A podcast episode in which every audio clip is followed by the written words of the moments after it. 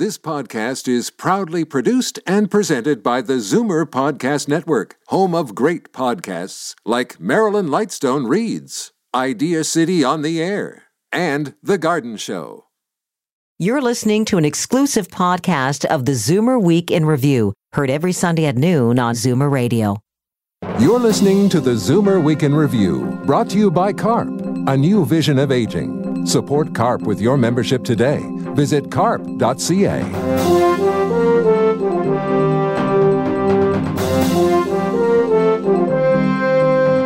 Good afternoon. Welcome to the Zoomer Week in Review, all things Zoomer worldwide.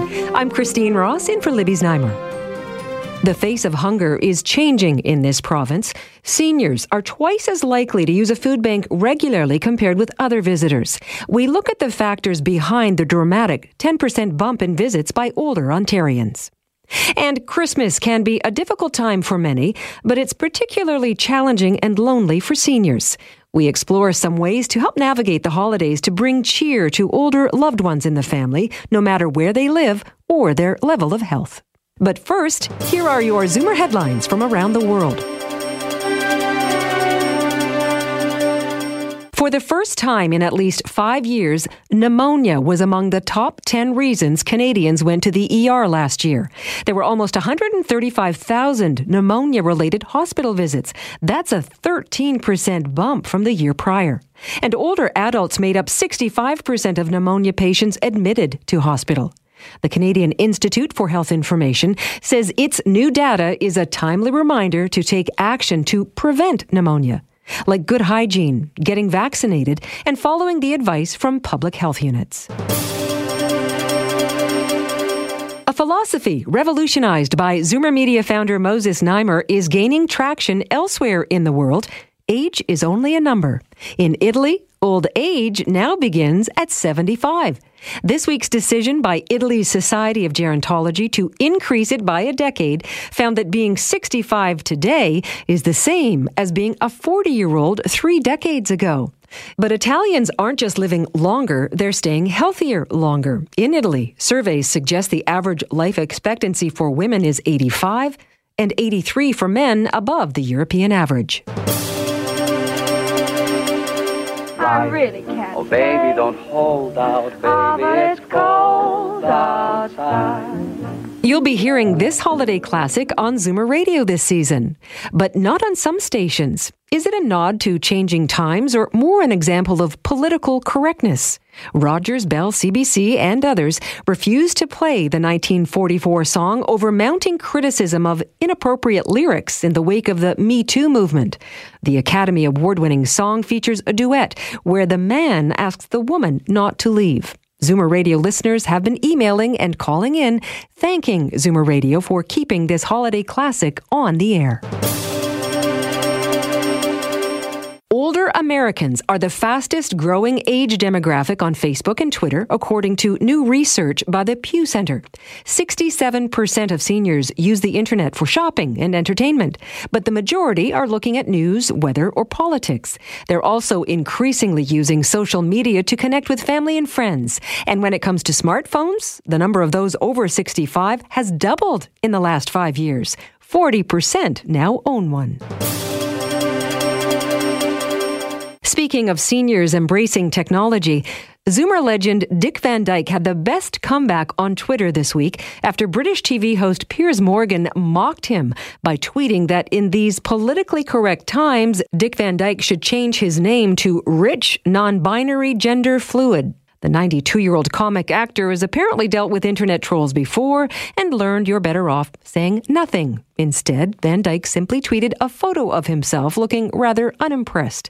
Thousands tweeted their support for the aging actor, saying he won the internet this week. I'm Christine Ross, and those are your Zoomer headlines from around the world. There's been a dramatic increase in the number of older residents using food banks in this province. A new report reveals more than half a million Ontarians turned to food banks last year. And while that sad statistic is only slightly higher than the year prior, there's been a dramatic jump in those over 65 relying on emergency food. One of the big reasons behind the jump is the rising cost of housing.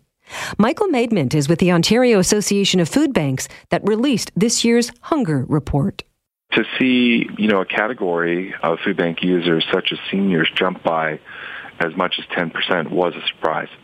Is it simply a reflection of an aging population? No, we we actually looked at that when we first saw the jump in seniors. We looked a little deeper and we looked at the number of seniors in the general population, and we found that seniors using food banks, um, that 10% increase was three times faster than the growth of seniors among the general population. Why such a dramatic jump?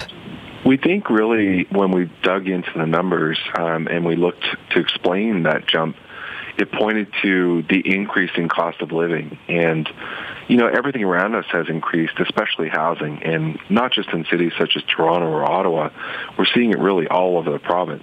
One of the things that we see is that people are spending a great portion of their income on housing to stay housed, of course. And specifically with reference to seniors, some of the supports that seniors depend on, such as CPP, old age security, guaranteed income supplement, those benefits haven't really increased with the pace of the cost of living. And so when seniors reach retirement age, they're finding that the cost of living continues to rise every year, but those supports that they depend on simply haven't kept up. And on the same week that your hunger report came out, came another report about the cost of food, groceries. It's saying that the average family of four will be paying $400 more on groceries. So that's just kind of uh, making matters even worse for those who have to be using food banks. Exactly. And in Ottawa, we've looked specifically, Ottawa Public Health tracks the cost of food every year, and we've seen a 19.6% increase in the cost of food since 2009. Food itself is certainly a pressure. You know, the other thing I think that we're seeing is that the employment market is changing. I mean, we certainly know that less people among us depend on a pension for retirement. Um, if we look back to the 80s, there were many more people that were working in positions with organizations that paid a pension. I think now only 34% of Canadians have a pension mm-hmm. as part of their employment. We've seen, you know, a rise in part-time jobs, contract work. And I think what we're seeing out there is that because of this type of precarious employment and the shift in the labor market, we're seeing that people are simply just trying to survive. They're trying to keep up with those rising costs, and they're not preparing for retirement.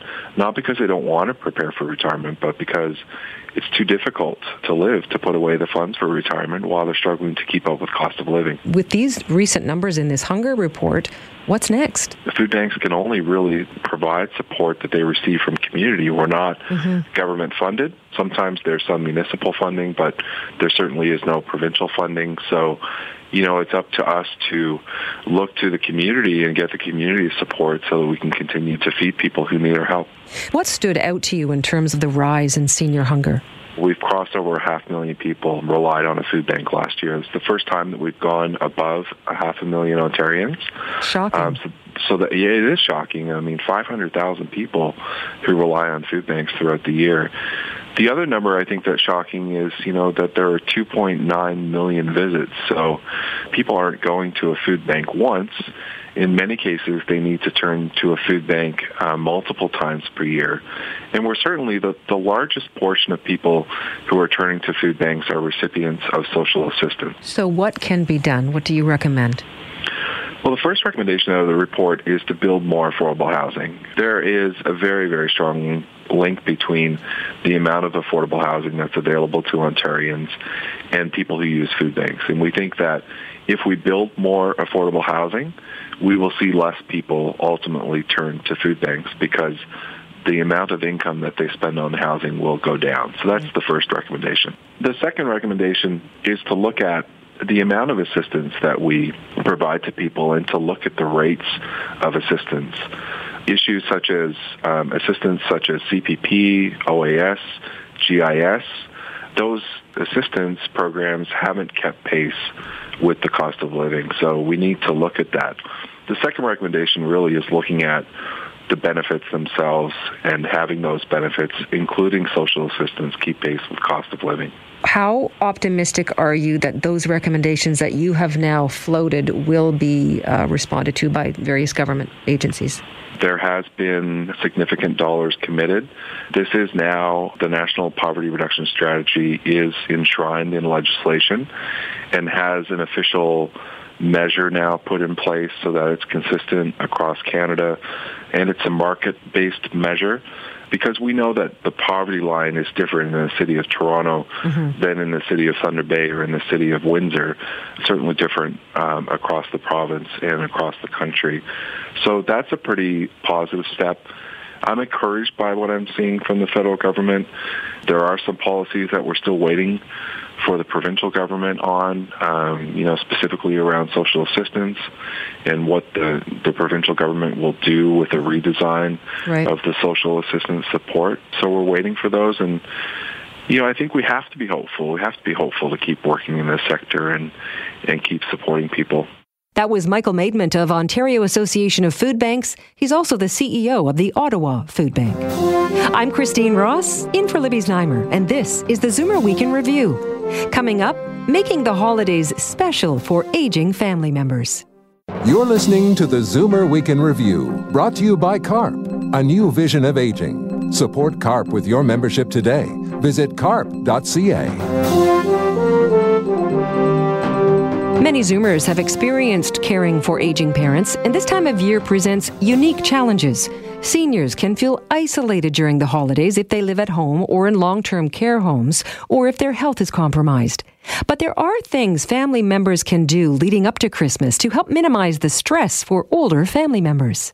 Author Carol Bradley Bursack with some tips. The holidays, while they want to celebrate and enjoy them, there is a little bit of unavoidable negativity about them. What are some of the things that family members can do to make it, or to, to mitigate the stress for older family members at Christmas time? And it's the preparation of the leading up to it that seems to be the time that we can be most effective. That's a huge amount of it. Um, it's a matter of writing Christmas cards, something as simple as that. Maybe uh, the organization is too hard, or arthritic hands make it di- more difficult. So if a family member can do that part, then the person can perhaps sign their name and get the enjoyment out of it. Same with decorating. If family members can go over, make it a pleasant time, and decorate wherever the elder is, let them direct whatever they would like uh, you can suggest, but let them direct. But use the things that they love. Maybe tone it down if that's what they want, but use the younger bodies to do the work and let them just sit and enjoy it. It seems like most things as we age, small things can be daunting or almost overwhelming. So, how do we mitigate that type of stress leading up to Christmas? Oh, that is one of the biggest things. And I mentioned the ability to decorate or even the hands, but also going places. Everywhere has steps. Uh, in our part of the country, we're battling ice and snow a lot. And these things are difficult. I used to carry a can of sand with my parents and getting them out of the car, throw sand in front of us like somebody would flowers. But it would get us into places. But those things can make people not want to go out. They want to stay in just because of the, the uh, challenges. Mm-hmm. So if younger people can just remember, maybe dad doesn't want to drive over. Maybe we could pick up mom and dad or two or three other people and bring them along, make a party of it so they don't have that hassle. That makes everything much easier. Now, one of the things you say is that your company is key. Oh, absolutely. That's what I always say at the end. Your time and your company is the most invaluable thing you can give. Allow the people to, your elders especially, to tell their stories, uh, ask them leading questions. Let them know you're interested in their company and you want to be there. That's more important than any physical gift you can give. And uh, you'll find out you enjoy it a lot more too when you go in with that attitude. And sharing family history is part of that? That is essential. I think in the hurry that we have now, we forget family history is important. And when we're younger, sometimes we don't even think about that. But as we age ourselves, suddenly think, oh, I wish I would have listened to Grandpa when he talked about whatever. Right. this is a great time to let them ask them and let them tell their stories and listen. At Christmas time, there are signs of depression. Uh, I know when my dad was in a home, we had to keep an eye on him because he became quite sad this time of year. H- how do mm-hmm. we look out for those signs and what can we do? Well, we know our parents better than anyone, or our loved ones, our spouse, whoever it may be. And uh, it's much easier for us, actually, if we are aware to pick up on these things, and maybe even the caregivers in the homes. And this can also, by the way, happen at home for people who are aging in place. Right. Uh, they become more isolated or they're losing friends. I think some of this is normal as we age just simply because of the realities, but that doesn't mean clinical depression and it doesn't mean withdrawal. So what we can do is not push them to be more social than they want to be, but to offer them opportunities and make it easier for them to go places or to have someone in. Let them know they don't have to cook and clean and do all of these things if they're in their own place or if they're in a home like your relatives were let them know that you're bringing things. You're bringing treats so that they can give those treats to their friends. You're going to decorate the room with what they would like. They don't have to do anything but but be who they are and you love them as they are. Is there anything else you would like to add or let our listeners know where they can get more information if they feel that they're overwhelmed in terms of caring for a, a an older member of their family at Christmas? I know that in Canada you have your federal and provincial mm-hmm. organizations that can help, but you can go to them. Don't suffer alone. You don't have to become frantic you don't have to become the only, feel like you're the only person out there. Reach out and reach out to support groups, reach out online, and uh, go to a support group in person if you can. But try to find some help. That was author and speaker Carol Bradley Bursack, who spent over two decades caring for elderly family members. Check out her blog for more tips at mindingourelders.com. I'm Christine Ross, and this is the Zoomer Week in Review. Coming up, the singer who played Joseph in the amazing Technicolor Dreamcoat for over a year of performances in Toronto is celebrating a birthday. You're listening to the Zoomer Week in Review, brought to you by CARP, a new vision of aging. Support CARP with your membership today. Visit carp.ca. Welcome back to the Zoomer Week in Review, all things Zoomer worldwide. I'm Christine Ross in for Libby Znaimer. It's time for your International Arts Datebook. Tips for those of you who are jetting around the world. Here's Bob Komsic.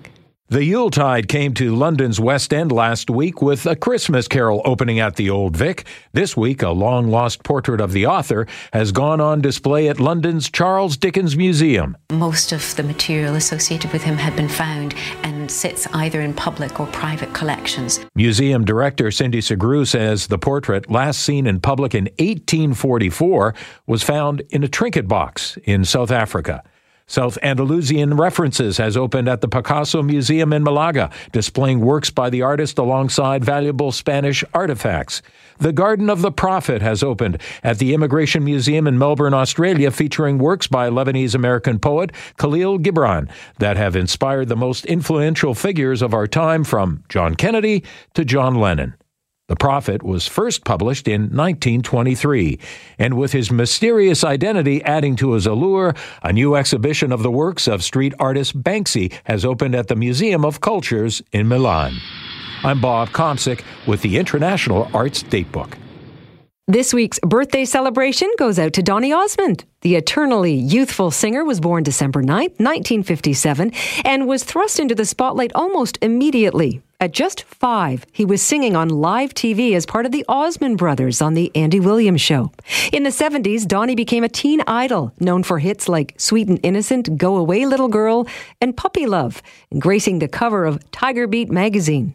Soon after, he was a star as one half of the Donny and Marie Show, a variety TV show co hosted with his sister Marie that featured plenty of special guests. Now, at 61, he's still going strong, performing in the Donny and Marie Show, one of the most popular shows in Las Vegas, running regularly since 2008, entertaining tourists who come from around the world.